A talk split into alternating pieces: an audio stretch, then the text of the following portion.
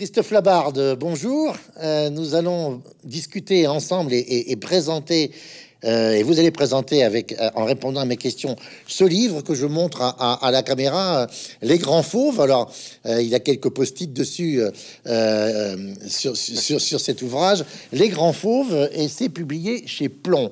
Je vais juste vous présenter en quelques mots. Hein.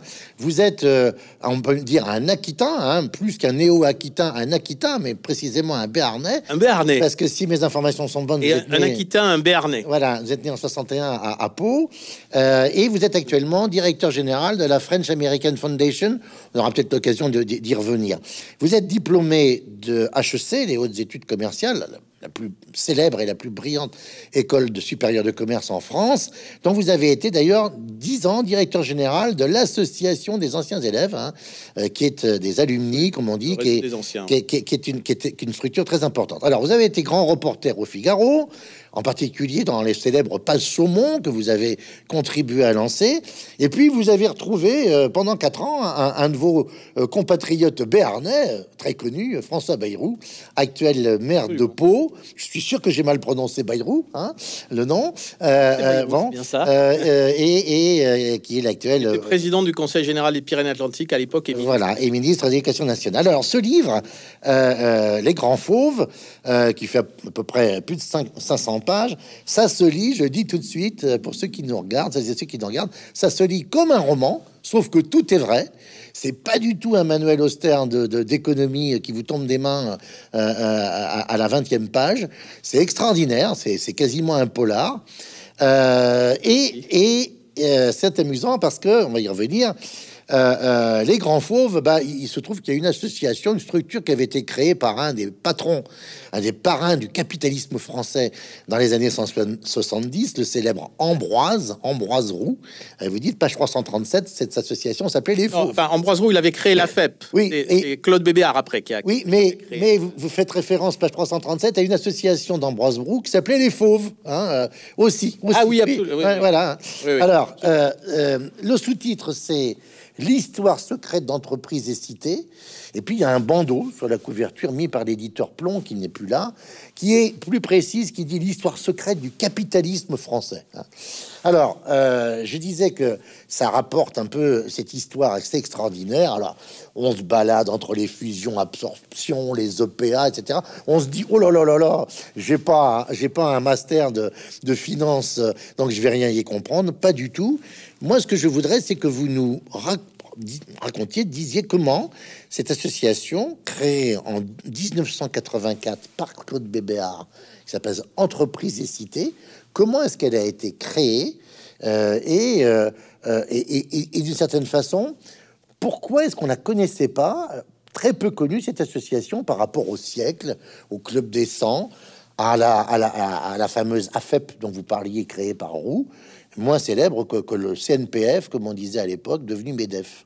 Alors, absolument. Alors, bah, vous commencez par une question très simple. C'est-à-dire qu'on peut y passer des heures, mais je vais essayer de simplifier. Ouais.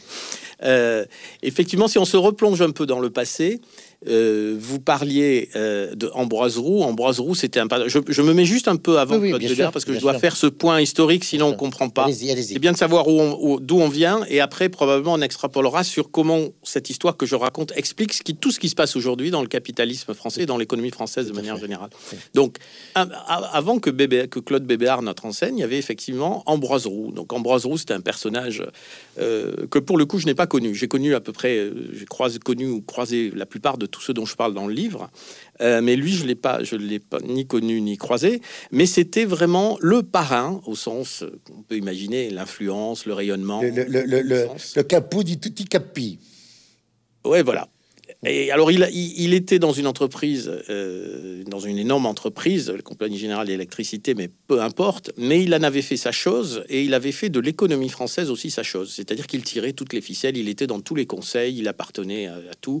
Alors, c'était une autre époque, mais c'était un capitalisme, euh, comment on va dire, euh, une espèce de capitalisme euh, un peu, un peu frileux, franco-français, Euh, et très euh, avec des, des, des zones de porosité entre le public et le privé. C'était un peu un capitalisme de hauts fonctionnaires qui mettait sa main sur l'ensemble de l'économie privée. Donc c'était, mais tout ça était très, je vais pas dire franco-franchouillard, mais on va dire franco-français. Mmh, mmh. et, et, et, et voilà, qui ne regardaient pas les frontières, qui, qui, qui ne s'ouvraient pas d'ailleurs, parce qu'à l'époque on parlait, on parlait pas de l'international. Aujourd'hui, c'est évident de, de prendre l'avion, enfin un peu moins ces jours-ci, mais euh, de, de, de se tourner vers l'international. À l'époque, on parlait de l'étranger. On disait euh, il est à l'étranger. On parle de bon. Donc et les entreprises françaises étaient françaises, voilà, on, en gros. Et cet homme-là régnait là-dessus. Et euh, Ambroise Roux avait repéré tout un tas de monde. Il avait repéré Claude Bébéar, il avait repéré Vincent Bolloré, il avait repéré... Enfin, beaucoup ont, ont, ont été attirés par lui dans ce qui s'appelait euh, l'A F E P. Il a, il a créé une association, lui, euh, dont le but n'était pas d'aider la, d'aider, pas d'aider la société, mais était, était d'aider l'économie et les entreprises elles-mêmes. Une association très puissante qui existe toujours, qui s'appelle l'A F E P.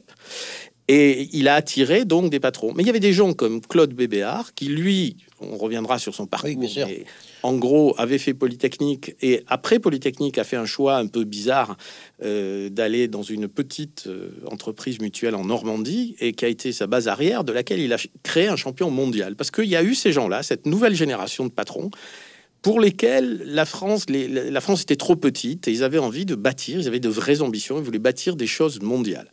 Et ces gens-là se sont retrouvés autour de Claude Bébéar qui avait lui-même cette envie de, de, de, de, de faire, mais pas de faire tout seul, de faire entre, entre copains, entre gens qui avaient le même centre d'intérêt et qui avaient les mêmes ambitions.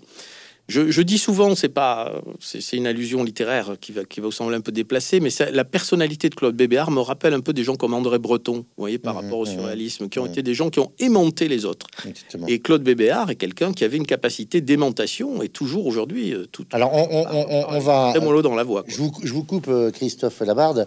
Euh, les, les, les trois premières, j'allais dire, les trois premiers atomes qu'il agrège pour en faire une molécule, hein, euh, Claude Bébéar, euh, c'est euh, euh, le huit octobre quatre-vingt-quatre, euh, ils sont quatre, ils sont quatre mousquetaires, comme vous dites, c'est d'ailleurs assez marrant parce qu'il y a des gascons là-dedans, euh, euh, donc il y a Jean René Fourtou, qui est à l'époque oui. le patron d'un cabinet de conseil qui s'appelle Bossard, il y a Bossard Consultant, euh, Bossard Consultant Bernard Dumont et Philippe Midi. Hein. Euh, pourquoi ils appellent cette structure qui crée, en fait c'est vraiment Bébéar qui en est le fondateur, Entreprises et Cité? Pourquoi ces deux noms Alors, dont vous dites que le plus important c'est « et » ? Oui, le plus important c'est « et ». Et puis en y réfléchissant par rapport au, au bouquin, puisque j'ai beaucoup ouais. réfléchi depuis, on m'a posé des questions, effectivement même le mot « entreprise » et « cité », pourquoi « cité » ? C'est clair que remettez-vous dans les années quatre-vingts, hein, c'est en quatre-vingt-quatre qui crée ça. Mmh. Si aujourd'hui on crée euh, entreprise et cité, tout le monde entendrait entreprise et banlieue. Et Tessie, la, la fameuse Tessie. Euh, oui, mais ce qu'on dit en verlan là. La, la, la, la cité, c'est la, c'est la cité de banlieue. On la est bien cité, c'est la cité au sens grec, oui, au sûr. sens ouais, tout ce ouais, que vous voulez. C'est, c'est la cité, c'est le, le, ouais, ouais. ce qu'on appelle aujourd'hui le vivre ensemble. Enfin, oui, oui, oui, c'est fait, le bien ouais. commun, tout ce que vous voulez. Mais et donc ouais. l'idée de, de Claude ouais. Bébéar à l'époque, et c'était très novateur, c'était de dire. Nous avons des intérêts industriels, mais ces intérêts industriels et capitalistiques, et cetera, doivent être au service du bien commun. C'est-à-dire que bien sûr, nous devons réussir, mais on doit mettre, ses... on doit pas réussir pour réussir. Claude Bébéar n'est pas quelqu'un qui a cherché à gagner énormément d'argent. C'était... Ça n'a jamais été son... sa motivation. Sa... sa motivation, ce sont des gens qui sont des gens de conquête, qui ont envie de développer, mais de développer pas n'importe comment, pas pour le plaisir de développer, mais de développer pour leur pays. Il y a, ils ont inventé ce que j'ai pas appelé dans le livre d'ailleurs, parce que comme j'ai l'esprit d'escalier, j'ai beau avoir passé deux ans à écrire ça, et là, j'ai trouvé une expression après qui me va assez bien, puisque tout ça, ça ils ont tous été champions du monde de quelque chose. C'était une époque de capitalisme un peu incroyable, ce que j'ai appelé après coup le capitalisme cocorico. Mmh. C'est-à-dire que c'était des champions du monde, mais qui portaient le drapeau français et qui en étaient très fiers. Voilà, tout ça a disparu mmh. pour, pour tout un tas de raisons sur lesquelles on reviendra. Mais et alors à l'époque, donc pour répondre à votre question, entreprise et cité, le mot c'est et cité, c'est le et euh, qui est important parce que c'est les liens entre la réussite personnelle et, la, et le bien commun et la réussite. Il voulait réfléchir à comment améliorer euh, le, le, le, le gâteau, si vous voulez, pour tout le monde, que tout le monde en profite. Et d'ailleurs, ils ont fait des innovations sociales. Enfin, on peut. Alors, oui, c'est bon, ça, ça va être intéressant un peu. trente-cinq heures, ah, le C V anonyme, tout ce que vous voulez, ouais. mais ils ont proposé des choses. Ils ont fait. Ils ont Alors, dès, dès le départ, il y a une espèce de principe qui est posé par, par, par Claude Bébéar. Et je le résume parce que c'est page cent quinze, j'ai page cent vingt-six. Alors, j'ai résumé moi-même d'une phrase, c'est pas de logo, pas de, lo- pas de locaux et surtout oui. pas de femmes. Euh, oui. euh, c'est, c'est donc trois interdits, c'est intéressant, on les reprendra. Cela dit, vous dites page cent trente et un, s'il y avait dû y avoir un logo, à la limite, moi je dis, ça aurait presque été plus un blason ou une armoirie à l'ancienne, hein, à, la, oui. à la Gasconne. Euh, vous dites, on aurait dû y trouver une table ovale et un fusil. Alors, dites-nous pourquoi. Une table ovale Alors. et un fusil. Là encore, il y a beaucoup de questions dans votre question. Je ouais. réponds sur la table. Ovale, parce que les conseils d'administration. Ovale, parce que le ballon de rugby, c'est tous des fous de rugby. D'accord. On va y revenir. Ouais, tout à fait. Euh, et un fusil, parce que la plupart d'entre eux, enfin pas la plupart d'entre eux, un certain nombre d'entre eux allaient beaucoup à la chasse. Alors, ce qui fait le lien, vous voyez que ce, ce livre, je me rends très populaire, d'ailleurs je me rends très impopulaire sur ça, entre les gens qui vont à la chasser l'éléphant ou le lion en Afrique mmh. et, et un club où il n'y a que des hommes, euh, mmh. je ne suis pas vraiment dans l'air du temps. Alors, mmh. je précise tout de suite que ce n'est pas moi. Mmh. Je parle d'une époque révolue. Non, mais c'est ça. Enfin, et c'était il, comme ça. Il ne faut pas tomber dans, dans l'anachronisme, surtout, clairement. Faut... Oui, oui, bien sûr. Et quand il disait surtout pas de femmes, euh, il faut voir deux choses. D'abord, il disait aussi surtout pas de banquiers. Il se trouve qu'il y a eu oui. beaucoup de banquiers, mais il n'y a pas eu de femmes. Alors, parce que les banquiers, il y en avait plein à l'époque, donc forcément, il y en a eu dans le club. Mais les femmes, euh, c'est tout simplement qu'il n'y en avait pas. Alors, vous, mmh. mais il n'y en avait pas. Oui, vous, vous, vous, ci- vous, citez, vous citez la femme de, de, de, de Gomez. C'est pas la femme de Gomez, c'est Francine Madame, Gomez. Francine, Francine Gomez qui est à la tête de Waterman. Vous citez oui, Madame la, la, Benetto, la fille Benetto, quelques-unes, mais il oui, voilà. y avait, y avait euh, la, la, la banquière dont le nom m'échappe, de, de très très très connue. Euh, euh, oui. Il y avait. Pour vous donner une idée, moi à l'époque, j'étais en stage. Enfin à l'époque, en quatre-vingt-quatre, quand, quand Claude Bébéar a créé Entreprises et Cité, il se trouve que j'étais euh, étudiant en H E C et que j'ai fait mon premier stage, enfin j'ai fait quelques stages, dont un qui a consisté à aller travailler chez une, une, une, une femme que je, que je cite dans le livre, euh, qui, euh, qui avait créé, euh, Claude Bourg, elle s'appelle, elle a créé un livre, qui, qui, qui Claude Bourg qui avait une, une entreprise de, d'intérim, s'appelait Permanence européenne. Je pense que ça n'existe plus, mais à l'époque c'était une star mmh. et elle avait écrit un livre qui s'appelait « J'ai créé mon entreprise ». Et ouais. j'ai créé mon entreprise, livre écrit par une femme, mais c'était, elle faisait la dans, une de tous les dans, journaux. Dans, D'ailleurs, dans, j'ai moi-même été photographié avec elle dans le Figaro magazine euh, à, ouais. à cette époque-là. Tout le monde ouvrait des grands yeux en disant comment une femme dans, peut, dans, peut dans, créer une boîte. Dans le même ordre d'idée, mais on va, on va vite passer. Sur, euh, vous aviez euh, cette femme qui était à la tête de l'U A P, première préfète de France, euh, Yvette Chassagne, hein, euh, euh, U A P d'ailleurs que... Euh, Bébéar va euh, absorber Absolument. dans le cadre d'A X A. Hein, voyez. Mais c'était aussi parce qu'il y avait beaucoup d'entreprises nationalisées, hein, surtout à partir de quatre-vingt-un, et, et on va y venir hein, euh, euh, sur cette sur cette histoire des. Oui, puis vous des, avez des, des écoles qui étaient qui, qui qui étaient qui venaient à peine d'être mixtes, oui, hein, donc, voilà, des grandes voilà. écoles. Alors, donc il y, y avait c'est tout un processus de, de, de société qui qui allait vers ce qu'on connaît aujourd'hui.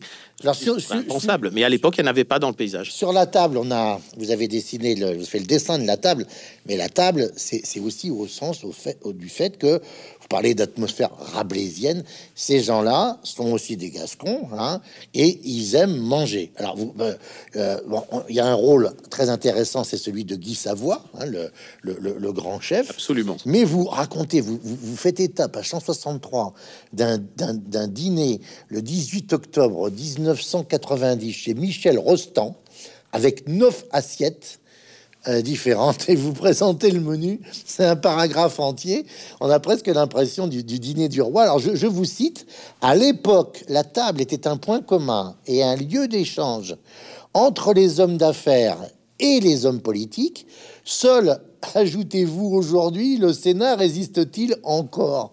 Alors euh, Euh, ces, ces dîners, déjeuners qui n'existent plus là, euh, qu'est-ce qui s'y faisait à, à, à, à l'époque? C'était comment, par exemple, une réunion, de, une séance d'entreprises et cités, sans, sans, sans, sans rentrer dans les détails? Alors, il y avait... Pour simplifier, là aussi, il y avait, il y avait, tout ça était très informel. Comme vous l'avez dit, il n'y a pas de locaux, pas de logo. Et il y avait, euh, ils se contentaient chaque année de signer une feuille de présence. Enfin, ils faisaient ça bien. C'était une association de dix-neuf cent un. Le tout tient dans une boîte à chaussures. Euh, aujourd'hui, j'ai vu les documents, je les ai, j'ai tout vérifié. Avec un, le tout tient dans une boîte avec à un, un, Donc, un directeur qui s'appelle euh, euh, Laurent. Da, euh, Daniel Laurent. Daniel, Daniel Laurent. Euh, Daniel Laurent, mais qui est, qui est pas un directeur, qui est, qui est embauché, en fait, qui avait une carrière d'universitaire à côté, ouais. qui n'était pas rémunéré par, par Entreprises ouais. et Cité, qui, qui faisait ça euh, ah, régulièrement, oui. comme, comme une petite association. Il serait une espèce de secrétaire général d'accord, qui d'accord, convoque, d'accord, qui d'accord. prend des notes, qui aide tout le monde, et qui a été qui est la mémoire vivante. Et heureusement ouais. qu'il était là, parce que euh, tout ça était... Ouais. J'ai, j'ai, je, je l'en remercie, d'ailleurs, parce que il a, il a une très bonne mémoire, et, et on a retrouvé ouais. tout. Enfin, bon, voilà. Euh, mais, justement, la caractéristique de leur, de leur rencontre par rapport à ce qui se fait aujourd'hui dans des clubs de patrons, c'est qu'ils étaient seuls. Imaginez, les plus grands patrons français venaient seuls. Ils n'avaient ni assistant, ni... Combien, combien, combien ils sont Combien ils sont, à peu près Ni téléphone portable. Alors, le club a compté une trentaine de personnes D'accord. au plus haut, mais ils n'étaient pas là tous en même temps, puisque, naturellement, mmh. ils, ils voyageaient, ils faisaient des affaires, et cetera.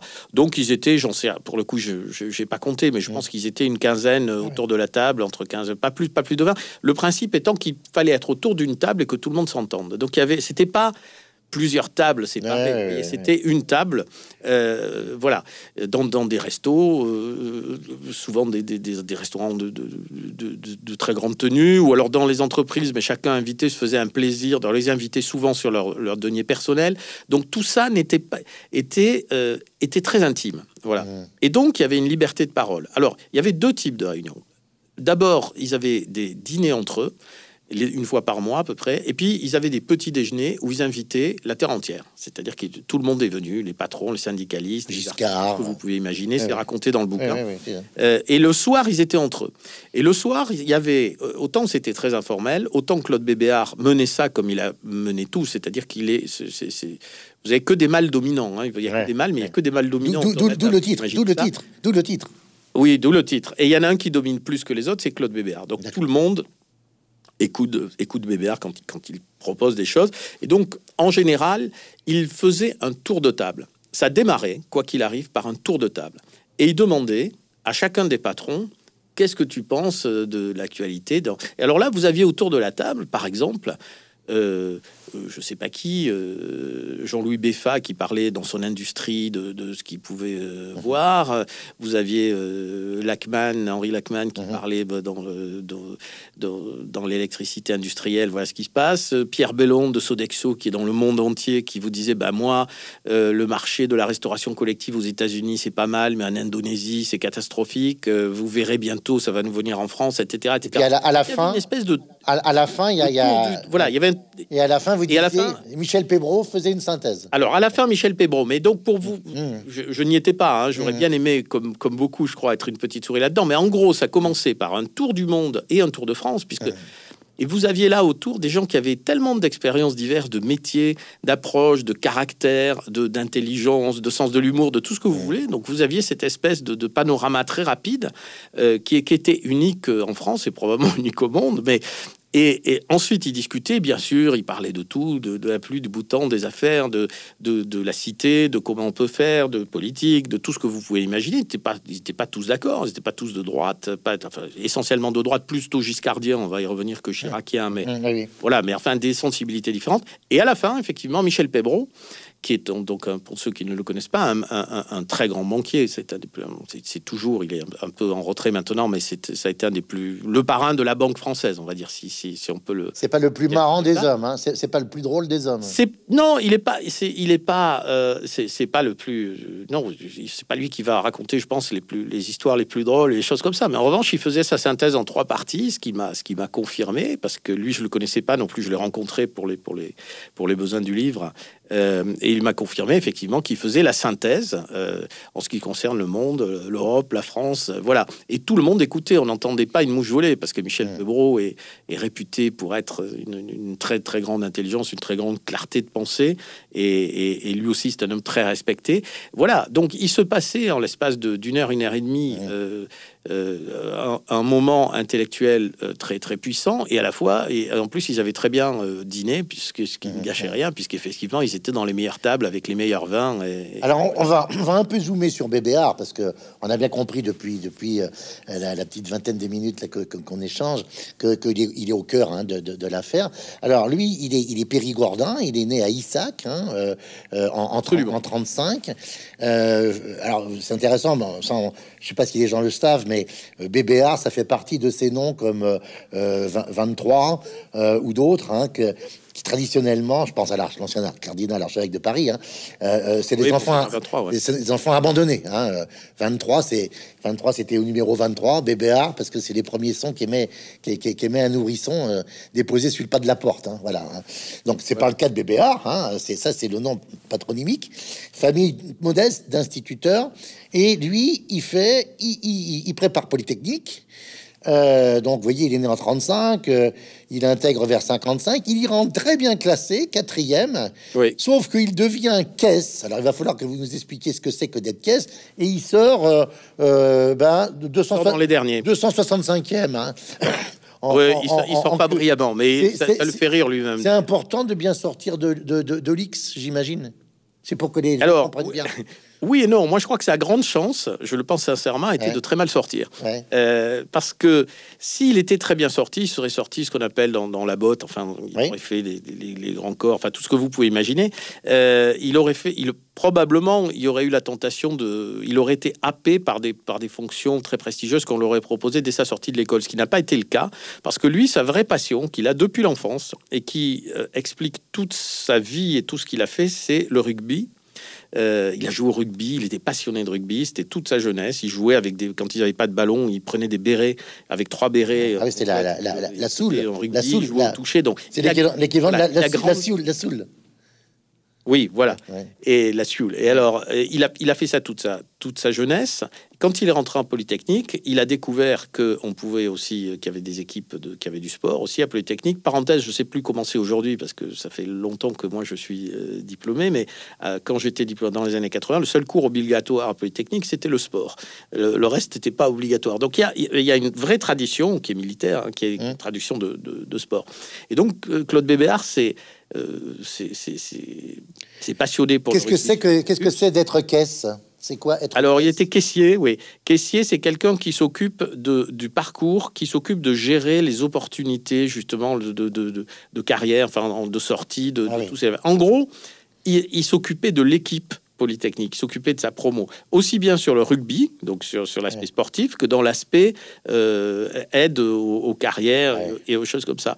Et, et donc, c'est pour ça qu'il se, en, en sortant, donc il a fait tellement fait peu de rugby, tellement fait de rugby qu'il a peu fait de cours et que donc il s'est trouvé très mal classé. Et, et l'histoire, pourquoi il a... Et donc, la petite histoire, c'est que le, le, le fils d'un, d'un monsieur qui s'appelait Saüdi Zarn, qui était donc le patron mmh. de, de, d'une mutuelle en, mmh. en Normandie, a, a, a espéré que son fils lui succède. Donc, il a, son fils avait fait Polytechnique, mais son fils voulait absolument pas lui succéder. Et donc, le fils, qui était un copain de Bébéar, lui dit « Dis donc, mon père voudrait que je succède, mais j'ai aucune envie. Est-ce que tu connais pas quelqu'un dans la promo qui, qui pourrait succéder ?»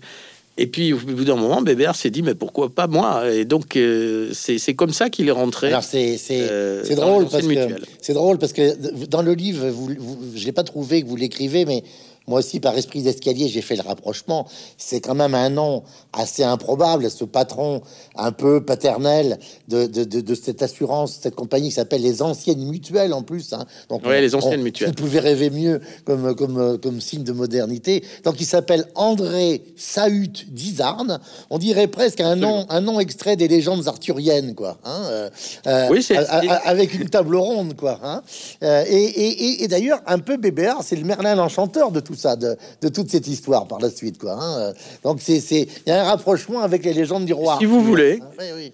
Oui, oui c'est... Euh, comment ben, est-ce que... Il y a Arthur. Puis...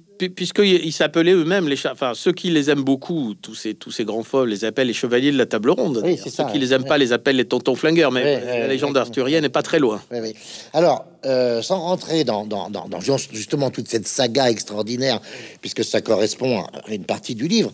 Comment est-ce qu'on passe de directeur général des Anciennes Mutuelles à premier assureur mondial, puisque c'est quand même ce qu'il faut dire, ce qui est AXA aujourd'hui, le groupe AXA.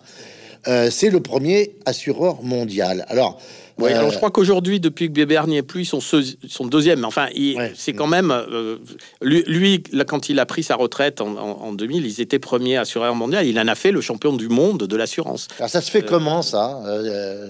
Eh ben, ça se fait par acquisition. Euh, et ça se fait par... par euh, d'abord, ça se fait avec une volonté incroyable. C'est-à-dire, c'est, ouais. ce sont des gens... Euh, je, on parle pour lui, mais tous les autres, tous ses copains de, d'entreprises et cités, qui eux-mêmes ont fait des parcours comme ça. Oui, oui, on, on, on va y revenir. Tous champions du monde. Enfin, il y a un nombre de champions du monde monde qui est incroyable, qui, qui, qui, qui est absolument incroyable. Dans le champion, le champion du monde des champions du monde, qui est Bernard Arnault, hein, qui, est, qui est le champion du monde de, de champion du monde, c'est Bernard Arnault, c'est celui qui a, qui a, qui a le, le, le mieux réussi en termes financiers, bien sûr, euh, et, et qui d'ailleurs est le premier à, quand, quand vous lui parlez de Claude Bébéar, il a les yeux, ouais. il a une, une espèce de, de, de, de de remerciements infinis et de... Alors, et de, alors euh, infini pour lui. Les, les personnes alors, qui... Je ne réponds pas à votre question. Non, non mais, là, mais les... je, vais, je vais vous relancer sur, ouais. sur cette question, comment fait-on? Les personnes qui nous regardent peuvent se dire, bon ben voilà, hein, on écrit un peu le truc, il y a ce club très privé, à la fin vous en parlez, une sorte de loge franc-maçonne sans lettres, ils sont trente, c'est en gros euh, les maîtres du monde, hein, la, la, à la française, les World Company, donc il y a ouais. des banquiers, il y a là... Oui. Et oui. comme vous dites, ça se fait par acquisition, mais ils se mettent tous d'accord pour euh, que, euh, euh, quand il y en a un qui veut grandir, il bouffe son concurrent et il est aidé par le petit, le petit copain banquier qui, oui. qui, qui sort alors, le fric. Est-ce que c'est ça? Alors, je voudrais déjà enlever une espèce de cliché qui court partout, qui dit euh, tous ces gens, c'est de la connivence, c'est des machins, c'est... Ouais. Il y a le pouvoir caché, Bilderberg, Davos, exactement. Machin... Non, ça, c'est intéressant, ça. Le, le capitalisme français ne sait pas... Je suis désolé pour les complotistes, qui m'en veulent beaucoup, qui d'ailleurs me pourrissent sur les réseaux sociaux en m'insultant littéralement, en disant vous prenez... Non, la réalité, moi je donne des faits, et puis c'est très facilement vérifiable. Ce sont des, des copains qui ont, mais, mais, mais euh, comme je dis, viril mais correct, comme au rugby, et d'ailleurs pas toujours très correct, mais ils, se, ils, ils mangent les autres, ils avalent les autres pour grossir, pour se nourrir, mais ils se, ils se mangent entre eux aussi, ils se bouffent entre eux. Il y a des, il y a des batailles mémorables, mm-hmm. il y a des exemples qui, moi, m'ont fait, y compris beaucoup rire, dans le, dans, de, qui, qui m'ont raconté, c'est très drôle, je crois, je sais pas si vous avez remarqué, ah, si. mais il y a beaucoup de, ah, oui, il y a beaucoup drôle. de choses assez rigolotes oui, là-dedans, oui, oui. Euh, notamment, je, je vous en raconte une, mais à un moment donné, il y a un dîner, sur, quand il y a une double O P A sur Paribas et, et sur Société Générale, et puis vous avez les deux présidents de Paribas et Société Générale, je vais faire très simple, qui sont là à, à, à dîner, qui se retrouvent dans toute la journée, ils, se, ils sont dans une bataille boursière, et le soir, il y a un dîner d'entreprise et cité, ils se retrouvent entre eux. Et là, il y a un gag, c'est dans, dans, dans un hôtel particulier très chic à Paris, euh, euh, François Poncet, qui est le président de... De, de Paribas à l'époque, s'assoit sur, sur une chaise classée, monument historique, et cetera. Et la chaise s'écroule. Et, et, et donc, tout le monde se dit, mon Dieu, il est mort. Enfin, qu'est-ce qui va se passer? Et puis, finalement, il n'est pas mort, tout le monde rigole.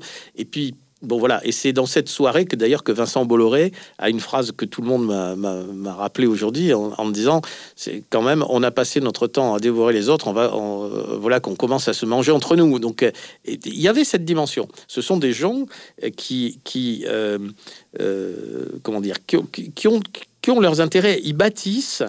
Euh, si je prends l'image de la natation synchronisée, en gros, de la natation, oui. vous avez beaucoup, tous ces gens-là, on s'imagine qu'ils ont construit leur, leurs empires tout seuls, que Bernard Arnault s'est fait oui. tout seul dans Vincent le luxe, Bolloré. que Vincent Bolloré oui. s'est fait tout seul dans le transport, euh, la musique et je sais pas quoi, oui. que euh, AXA s'est fait tout, tout seul dans le... Non, ils se sont fait dans leur couloir de nage, na- ils nageaient très vite, mais il y avait une grande partie de natation synchronisée, c'est par Claude Bébéar qui disait, bon, allez, attention, on va faire comme ça, comme ça. Dans certains cas, il a été jugé parti, il a arbitré pour un tel, contre un tel. Donc tout ça est un mouvement euh, qui se décompose, et avec le recul, c'est passionnant, c'est ce que j'essaye de faire, de, de voir comment ils ont fait des choix stratégiques, ils ont fait des choix de développement qui ont amené, effectivement, le capitalisme français à une, une espèce d'âge d'or, on va le dire comme ça. Alors le, le, le, le, le temps dans lequel se déroule tout cela, au moins au début, c'est quand même pas rien, hein, c'est quatre-vingt-quatre. Donc il faut ça, il faut quand même se remémorer que en, en, en dix-neuf cent quatre-vingt-un, le dix mai quatre-vingt-un, grande alternance, victoire de François Absolument. Mitterrand. Tout le monde a en tête euh, le, le discours du Congrès d'Épinay, euh, du, du, du tout, du tout, fu- enfin du futur premier secrétaire du Parti socialiste. Là, on est en juin soixante et onze. Celui qui ne rompt pas vraiment avec euh, avec le capitalisme. Alors celui-là, euh, euh, on ne peut pas dire qu'il est socialiste, et cetera. Les les les, les philippiques, si je puis dire, de François Mitterrand contre l'argent qui corrompt, et cetera. Bon, donc.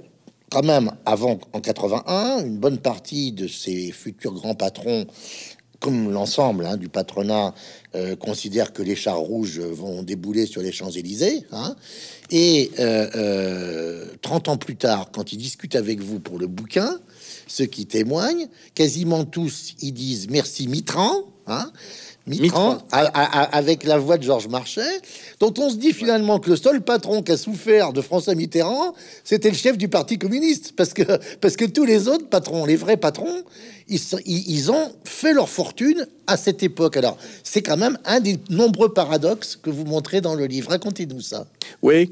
Alors, ils l'ont fait sans faire de politique. Je peux objectivement, avec le recul, on peut, on peut dire qu'ils ont fait leur fortune parce que le, le parti euh, socialiste n'était pas du tout prêt à gouverner, en tout cas économiquement. C'était une catastrophe. Ils ont, ils ont dilapidé l'argent public pendant, pendant quelques années, et ça a permis à des hommes d'affaires, euh, bien sûr, on pense à Bernard Arnault qui a racheté Boussac, mais de l'autre côté, vous aviez François Pinault qui n'est pas dans le bouquin parce qu'il n'était pas dans la bande de, de Claude Bébéar, mais qui lui a racheté la chapelle d'Arblay. Et, et donc, ce sont des, ils ne sont pas les seuls, hein. Il y a eu beaucoup Beaucoup de casses, euh, de casses euh, économiques et financières. Euh, Donc ils ont ramassé la, ils ont ramassé la mise, c'est ça que vous voulez dire? Oui, ils ont ramassé la mise. D'ailleurs, effectivement, aujourd'hui, ils disent merci Mitterrand. Euh, ouais. Vous connaissez les, les gens qui n'aiment pas François Mitterrand. Disent Mitterrand, oui, disent euh, Mitterrand, disent Mitterrand ouais. euh, y compris pour le remercier. Ce qui est le cas. Là, ouais. tous, ils disent merci Mitterrand.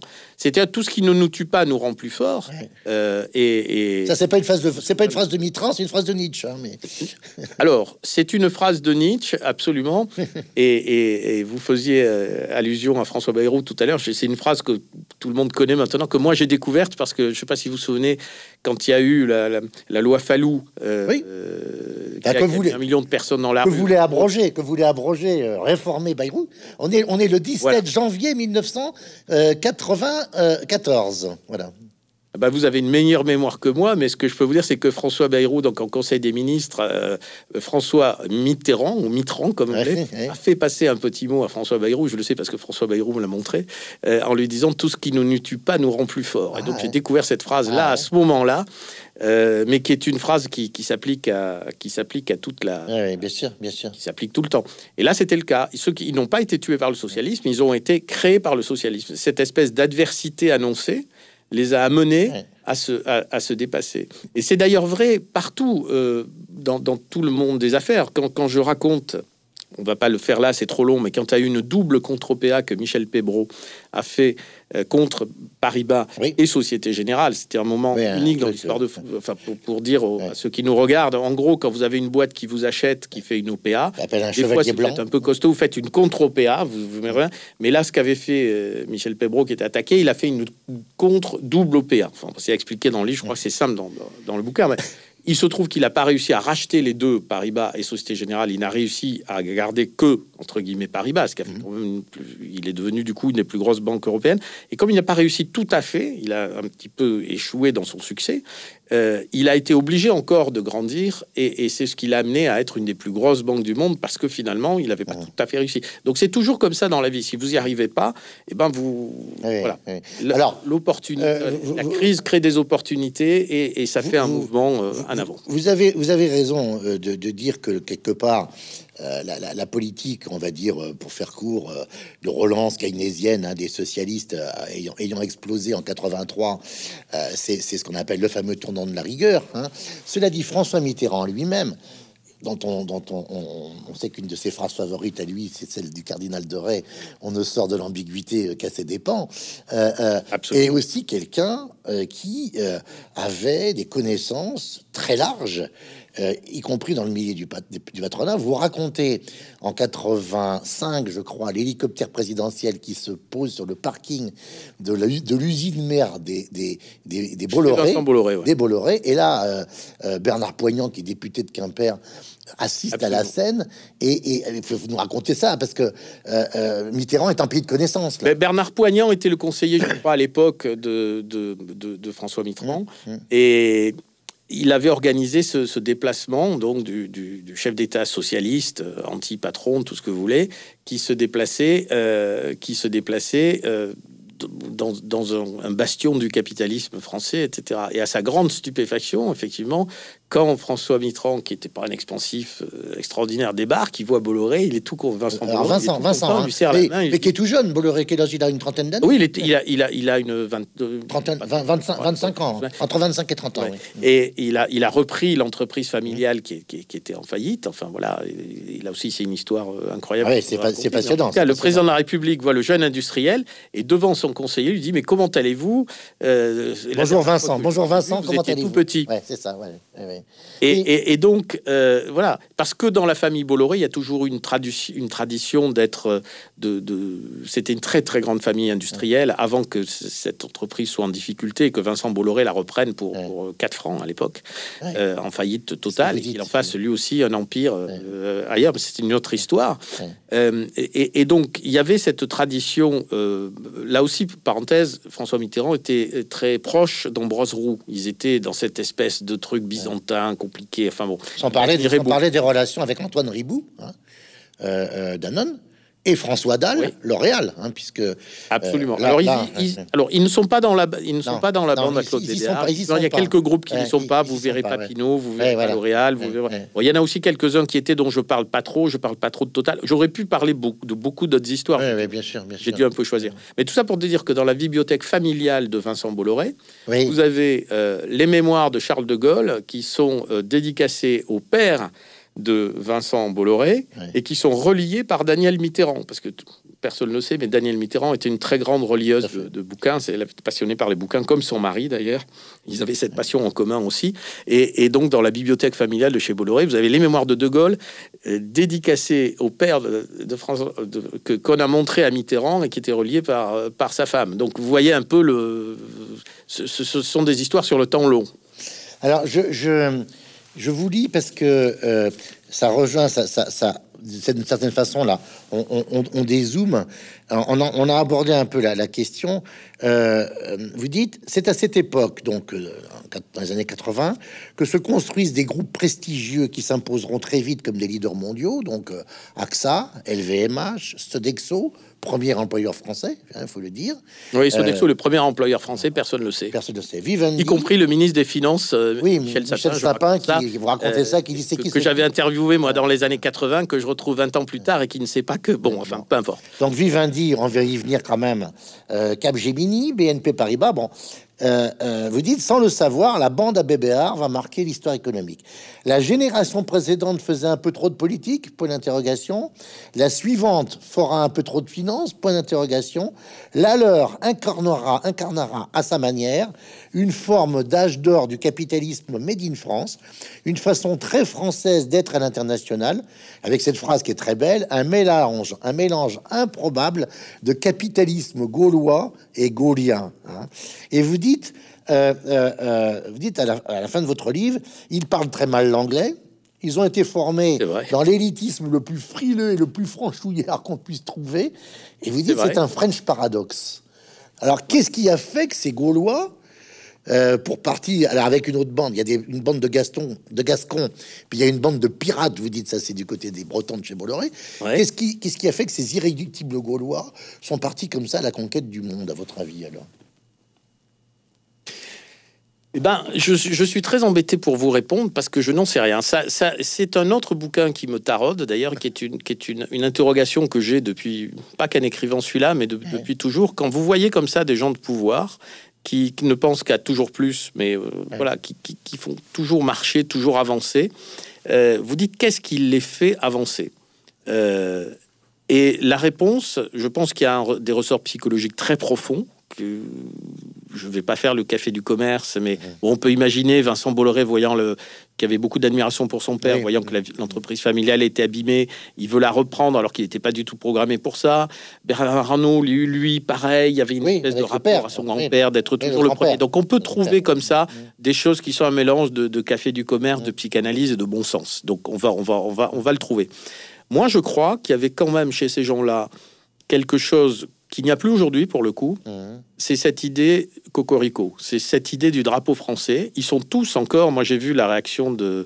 Euh, je crois que c'est Henri Lachmann qui adore son successeur chez, chez Schneider, mais qui ne c'est comprend qui, pas qu'il, qui qu'il était a trop, depuis qui, l'Asie. C'était trop, non C'est Pardon, pas... non, non, Tétro, c'est, un, c'est, c'est, c'est, c'est Jean-Pascal Tricoire. Ah oui, oui, euh, c'est Tricoire, là, oui, Tricoire. Mais mmh, peu importe, mais oui, oui. l'idée même que le siège de Schneider soit en Asie et mmh, ne soit mmh. plus en France est pour lui un arrachement. Je peux vous dire, pour en avoir parlé avec Claude Bébéar, parce que les, les locaux d'AXA, comme vous savez, avenue Matignon, enfin, pour ceux qui ne connaissent pas, mmh. c'est, c'est un ancien hôtel qui, qui doit être de, de, de Napoléon trois, enfin, je ne sais plus quelle, ou dix-huit, je sais pas quelle époque, euh, absolument somptueux, qui est avenue Matignon, euh, et que Claude Bébéar a, a, a gardé tout en le en faisant, en rénovant, modernisant une partie, et cetera. Et donc aujourd'hui, on peut se dire, euh, pourquoi est-ce qu'on a de gros sièges sociaux comme ça, à quoi ça? Et Claude Bébéar m'a dit un jour, en me montrant son ancien bureau, j'ai eu le privilège d'aller voir son ancien bureau, que personne n'a touché, vous, vous personne n'y est rentré, c'est le bureau du commandeur, là. Ouais, ouais, ouais. Euh, il doit y avoir le papier qu'il avait laissé en deux mille, quand, quand il en est parti. Maintenant, il a pris un bureau de président d'honneur, qui est un petit bureau très, très formidable, mais tout petit par rapport à l'ancien. Et euh, pourquoi je vous disais ça? Parce que vous dites, ah oui, oui, la, la, la Claude Bébéar hein. m'a dit, dit un siège comme ça, on ne peut pas l'amener à l'étranger. Ça, C'est-à-dire c'est qu'il ça. est physiquement là, ouais, ça, même si, quel, si AXA avait des, des tentations capitalistiques de se vendre, de ne plus être français, et cetera, comme c'est le cas, les types seraient un peu embêtés pour, dé, pour déplacer ça. Oui, on les voit mal renoncer à un siège social aussi beau.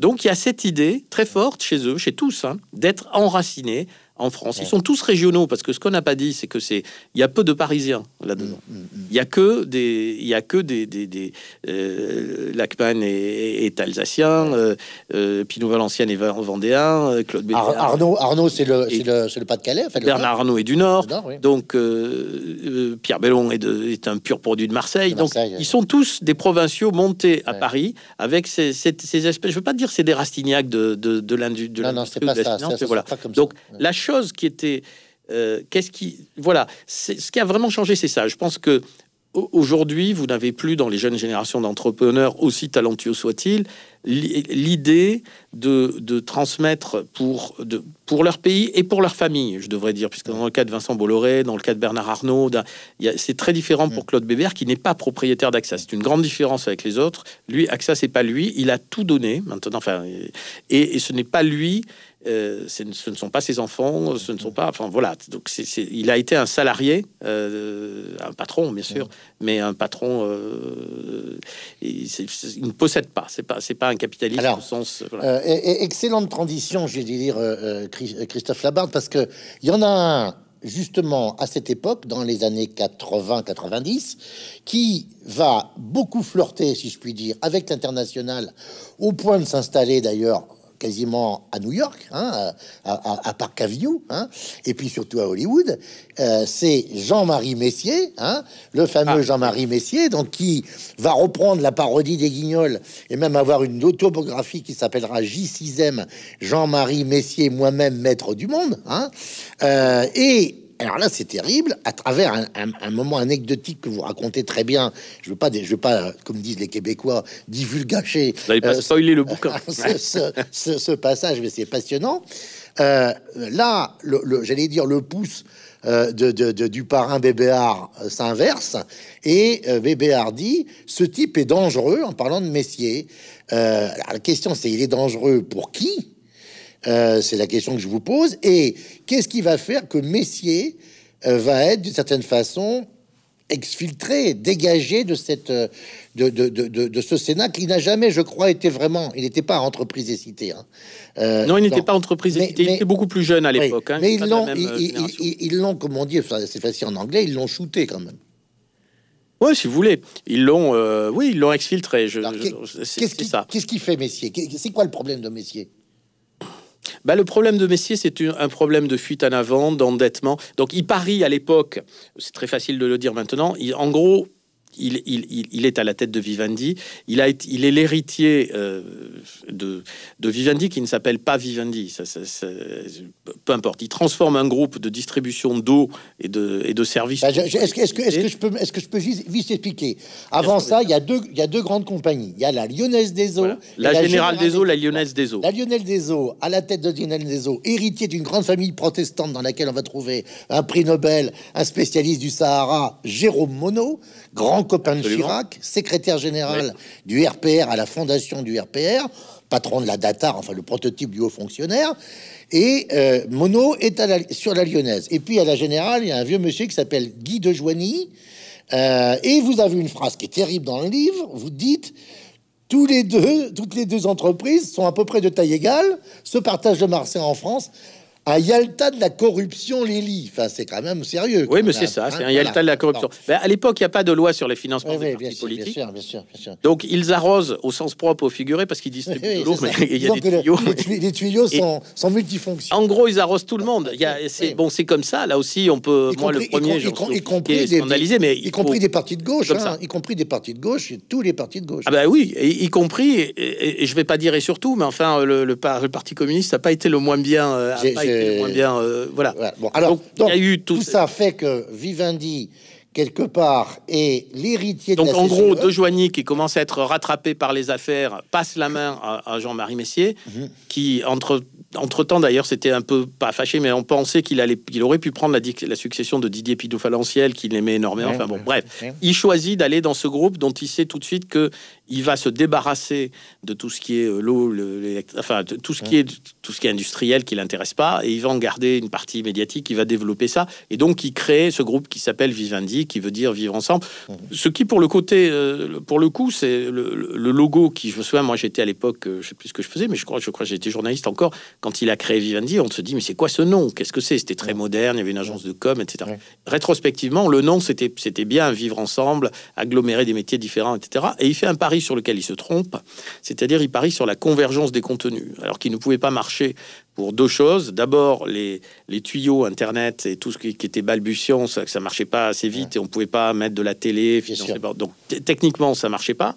Et ensuite, le, le concept de, de, de, de convergence marchait pas non plus. Donc en gros, on dit Messier a eu raison avant tout le monde, et c'est pour ça qu'il s'est trompé. Mais le problème, c'est que avoir raison trop tôt, c'est avoir tort. Ouais. Euh, donc il a eu tort, il faut quand même objectivement dire. Alors ça. après, après, après il, il pratique la fuite en avant, parce qu'il achète une Alors après, c'était une fuite en avant incompréhensible, euh, y compris, euh, moi j'ai des témoignages, il y a beaucoup de choses que j'ai pas racontées dans le livre, mais des, des crises d'hystérie des financiers, de son, y compris son propre directeur financier, en, en, qui, en lui faisant comprendre qu'il a pété les plombs, qu'il faut arrêter, et cetera. Donc une espèce de fuite en avant, il va aux États-Unis, il joue beaucoup sur la communication, sur lui-même, et cetera, avec un vrai talent, au point que quand il est sorti de Vivendi euh, devant ses employés, euh, il a organisé lui-même sa sortie pour pas que ce soit une humiliation absolue. Il a, là, il l'a aussi, il a fait tout ce qui ne nous tue pas, nous rend plus fort. En l'occurrence, il a été tué, mais il était beaucoup plus fort.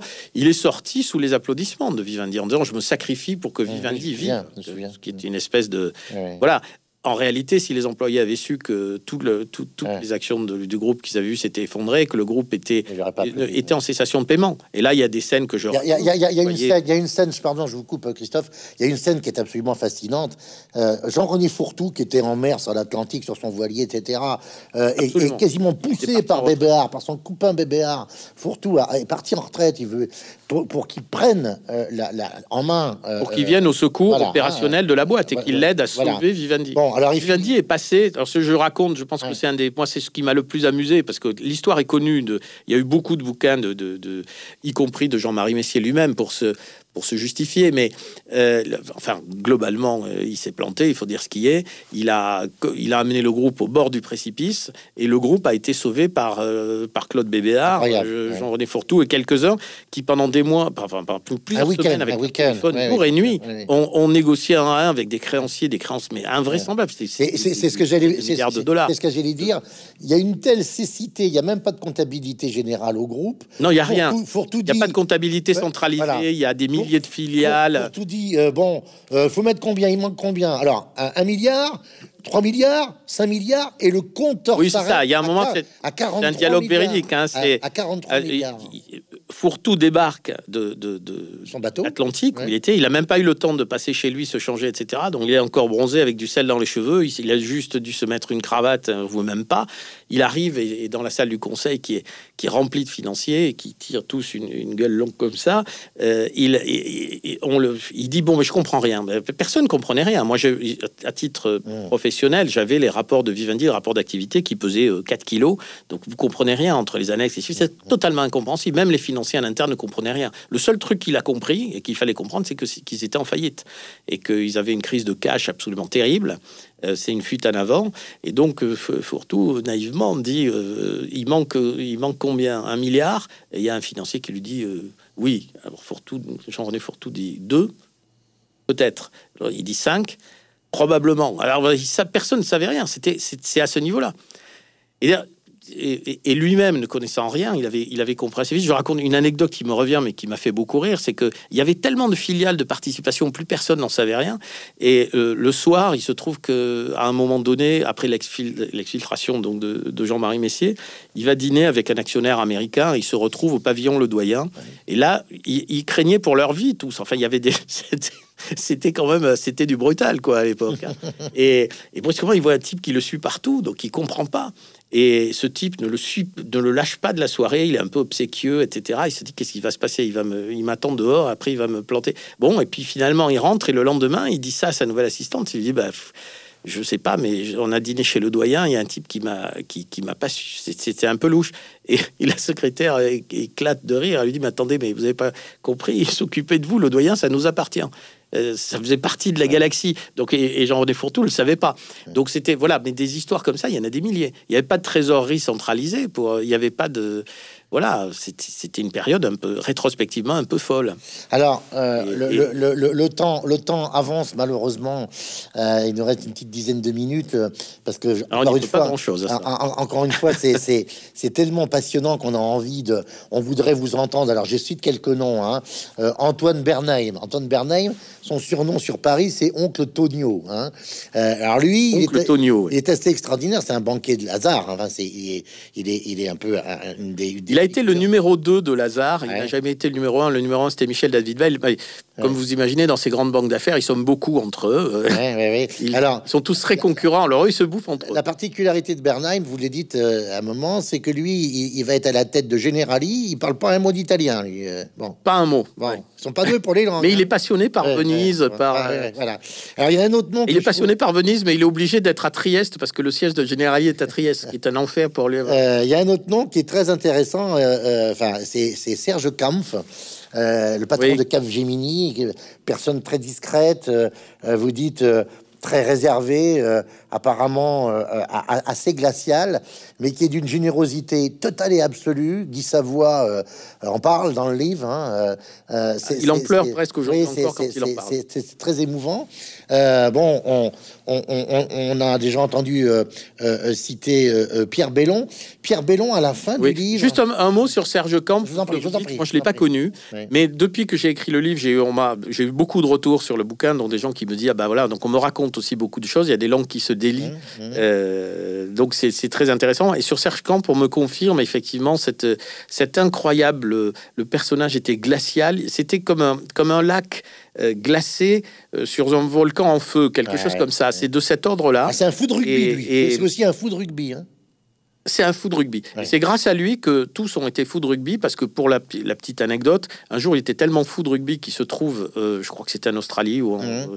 quand il y a eu... Vous dites que c'est en Australie. Plus, le, c'est, c'est la là France où... était en deux, où la France oui, a battu c'est, l'Australie en Nouvelle-Zélande. C'est là où il y a, je crois, le fameux essai du bout du monde, comme on dit. Oui, oui, c'est, oui. Et, et, et alors... Et, la France donc va aller en finale où elle va perdre, mais en demi-finale elle a gagné ouais. et, et, et donc ils fêtent ça au restaurant, pas trop parce qu'il fallait se préparer pour la finale. Et Serge Kampf qui avait fait le voyage, mais anonymement, ouais, ouais. il paye le repas là ouais. dans le restaurant et il va payer. Ouais. C'est-à-dire c'était le grand seigneur de ouais. sa poche bien sûr. Hein.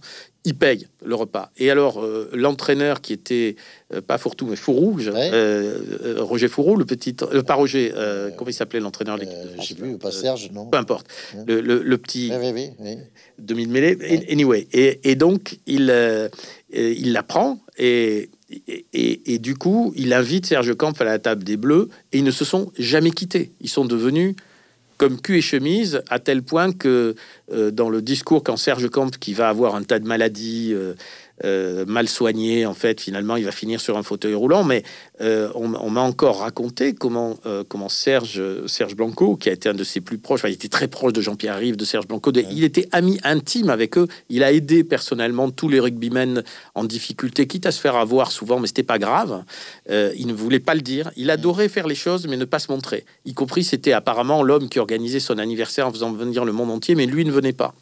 Il n'aimait pas. Euh, donc c'était quelque chose de très, très, très structurant chez lui. Et encore... Euh, Claude Bébéar m'a raconté l'autre jour, parce que je l'ai revu récemment pour lui porter un, ouais.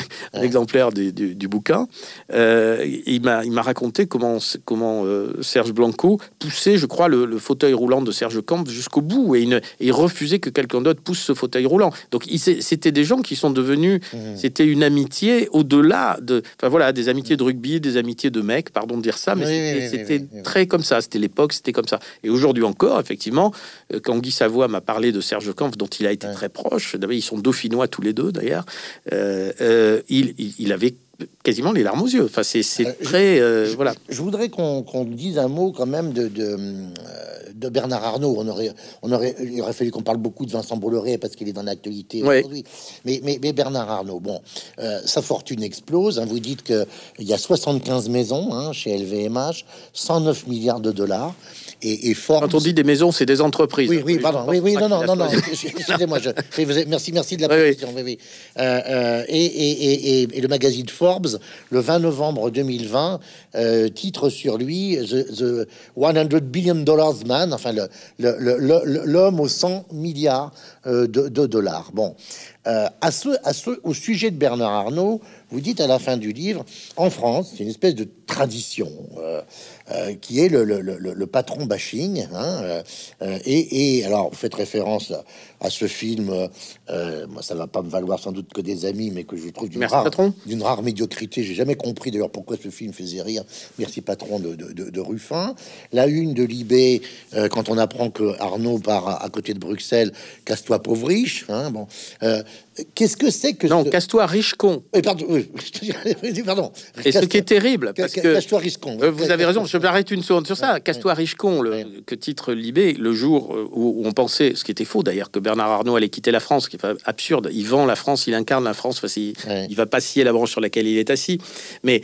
Et, et, peu importe, on l'a, on, on casse-toi riche con, alors que le jour où il est devenu l'homme le plus riche du monde, parce que c'est arrivé à un moment donné, il n'y a pas eu une alors, ligne dans Libé, et on en avait presque honte. Alors bon. Alors c'est quoi cette, c'est, c'est quoi cette, à votre avis, cette, cette situation très particulière qui fait que, évidemment, dans le monde anglo-saxon, Euh, euh, bah, on peut faire, on peut faire fortune, et puis, et puis il y a une forme de valorisation du parcours.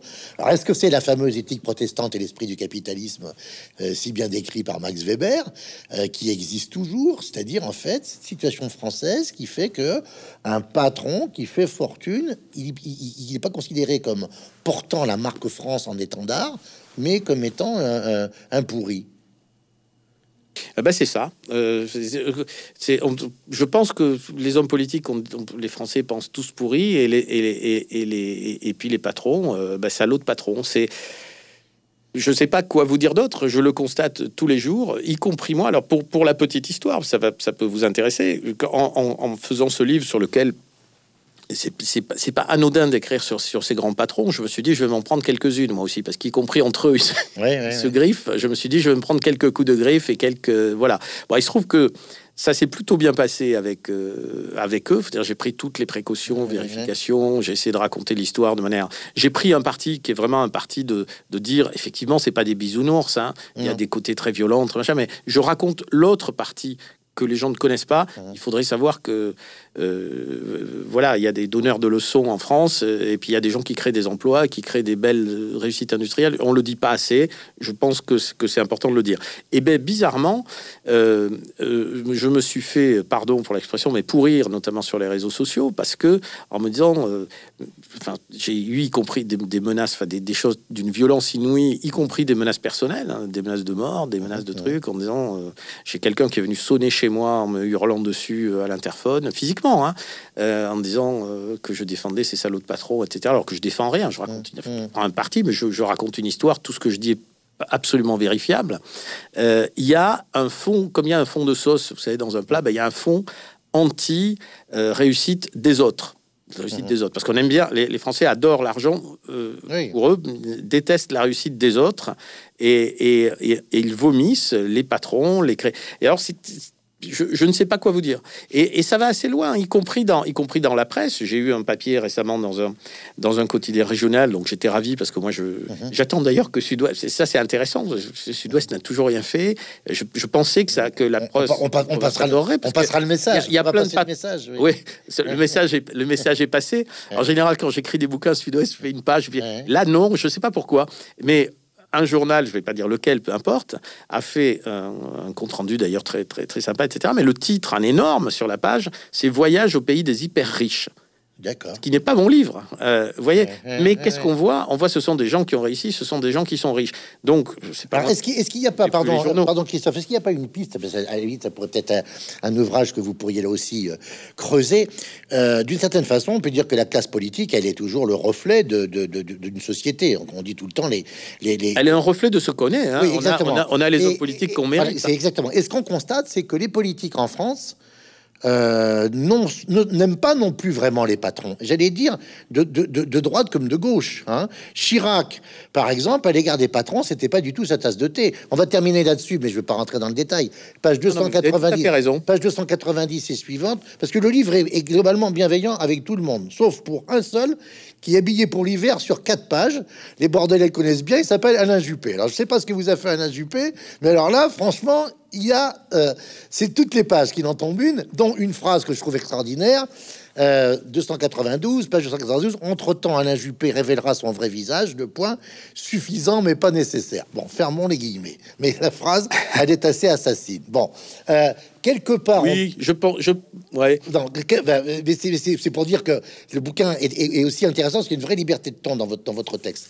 Euh, ah simplement, ben je... on, on a l'impression que finalement, ces patrons qui défendent la marque France, hein, qui portent haut l'étendard du pays, ils sont pas reconnus, même par, par, par, même par un Macron, par exemple, non ?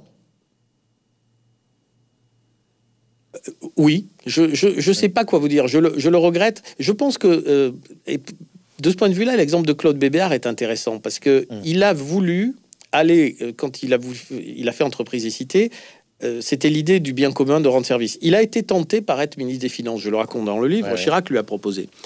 Et, et Alain Juppé, c'est pour ça qu'on, qu'on parle de... C'est, c'est pas que moi hein, qui parle d'Alain Juppé comme ça, ce que vous lisez, il est un peu rhabillé, certes, mais...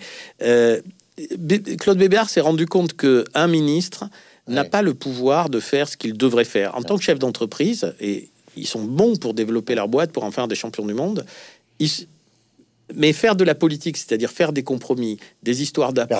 Regardez comment, regardez comment Maire a échoué comme ministre de l'économie et des finances. Maire, M E R, hein, qui était le grand patron de Safran. Oui, Francis Maire, oui, Francis absolument. Maire. Ouais. Ça a été un, un fiasco oui, oui. total. Ben, la société civile, ouais. c'est, c'est là où c'est très compliqué. Hein. Moi, j'ai, j'ai travaillé pour une ouais. politique que j'aime, que j'aime beaucoup à titre personnel, mais, euh, mais je vois bien la difficulté ouais. de, de, de, de tenir ses promesses, de, de, de dire ce qu'on fait, de faire ce qu'on dit. De... Tout ça est devenu très compliqué. De plus en plus, ça a l'ère des réseaux sociaux, de plus en plus... Donc, c'est un métier... Euh, C'est un métier épouvantable. Euh... Alors on va terminer, on va terminer, Christophe, par, par l'évocation d'une femme, hein, parce qu'on a, oui. euh, fallait pas qu'il y ait de femme, mais il y en a quand même une qui est lumineuse, qui est un peu le fil rouge de toute cette histoire.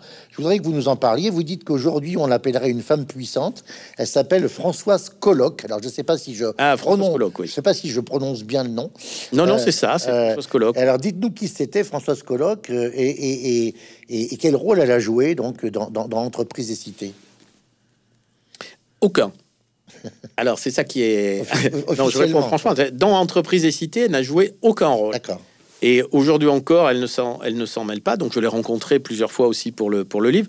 C'est c'est la femme qui a été qui est la plus proche de Claude Bébéar, euh, qui est rentrée euh, simple assistante et qui a fini euh, à, chez AXA. Elle était virtuellement numéro deux. C'est-à-dire c'est ça fait partie. Vous savez, il y a comme ça des des, des couples. Euh, Vous avez des, des couples politiques, vous avez Chirac, Marie-France, euh, Marie-France Garot, vous avez François Bayrou, Marielle de Sarnez, vous avez, vous avez Claude Bébéar, euh, Françoise Colloque. Il y a des, il y a, et, et, et très souvent, alors euh, dans l'histoire de l'art, c'est pareil. Vous avez les grands artistes. Il faut, c'est une vraie enquête à mener, ça, ouais. sur les couples euh, officiels, pas officiels, euh, qui ont des relations personnelles, qui n'en ont pas que professionnelles. Bon, les couples qui réussissent. Et, et euh, dans le domaine de l'art, vous verrez que derrière un, un grand peintre qui a réussi sur le temps long, qui a fait carrière, il y a toujours... Euh, derrière, derrière, un, derrière, un, derrière un Rodin, il y a une Camille Claudel.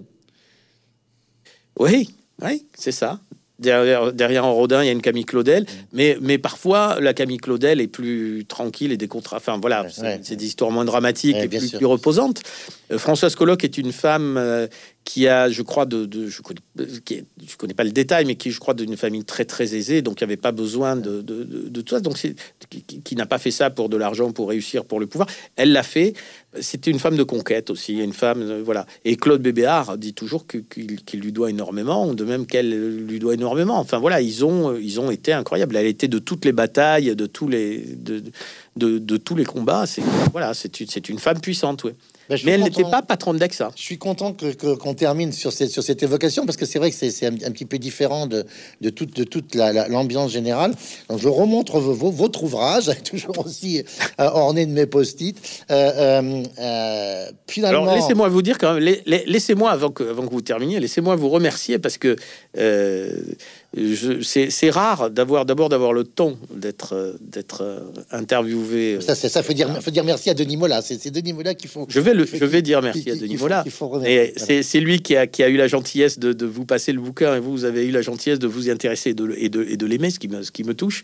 Mais non, mais dire que dans cette époque où, où tout va très vite, euh, c'est vrai qu'on fait beaucoup de plateaux télé, beaucoup ah, de choses oui. comme ça, et très souvent vous allez vous-même dans, dans des, dans, sur des plateaux d'émissions que vous regardez pas forcément, être interviewé par des gens qui n'ont pas lu votre bouquin et qui, bon, enfin voilà, mais le bon. système avance. Et il y a les moments rares qui sont des moments de, de rencontre, de discussion qu'on peut avoir dans des signatures, mais il n'y a pas de signature. Et donc vous faites partie quand même, je, je le dis, je vous remercie, je vous remercie Denis Mola, bien sûr, euh, de, de, de la qualité de prendre un peu de temps pour parler des choses, tout en en gardant pour la suite, parce que j'espère que ça donnera envie de... Ah ben c'est, c'est, c'est, c'est tout parce ce que qu'on n'a rien dit en fait par rapport à... Voilà, c'est tout ce que je souhaite aux, aux, aux lecteurs. Euh, plongez-vous dans Les Grands Fauves, hein, vous ne faites pas dévorer au passage. Et puis c'est surtout, encore une fois, c'est à la portée de toutes les mains.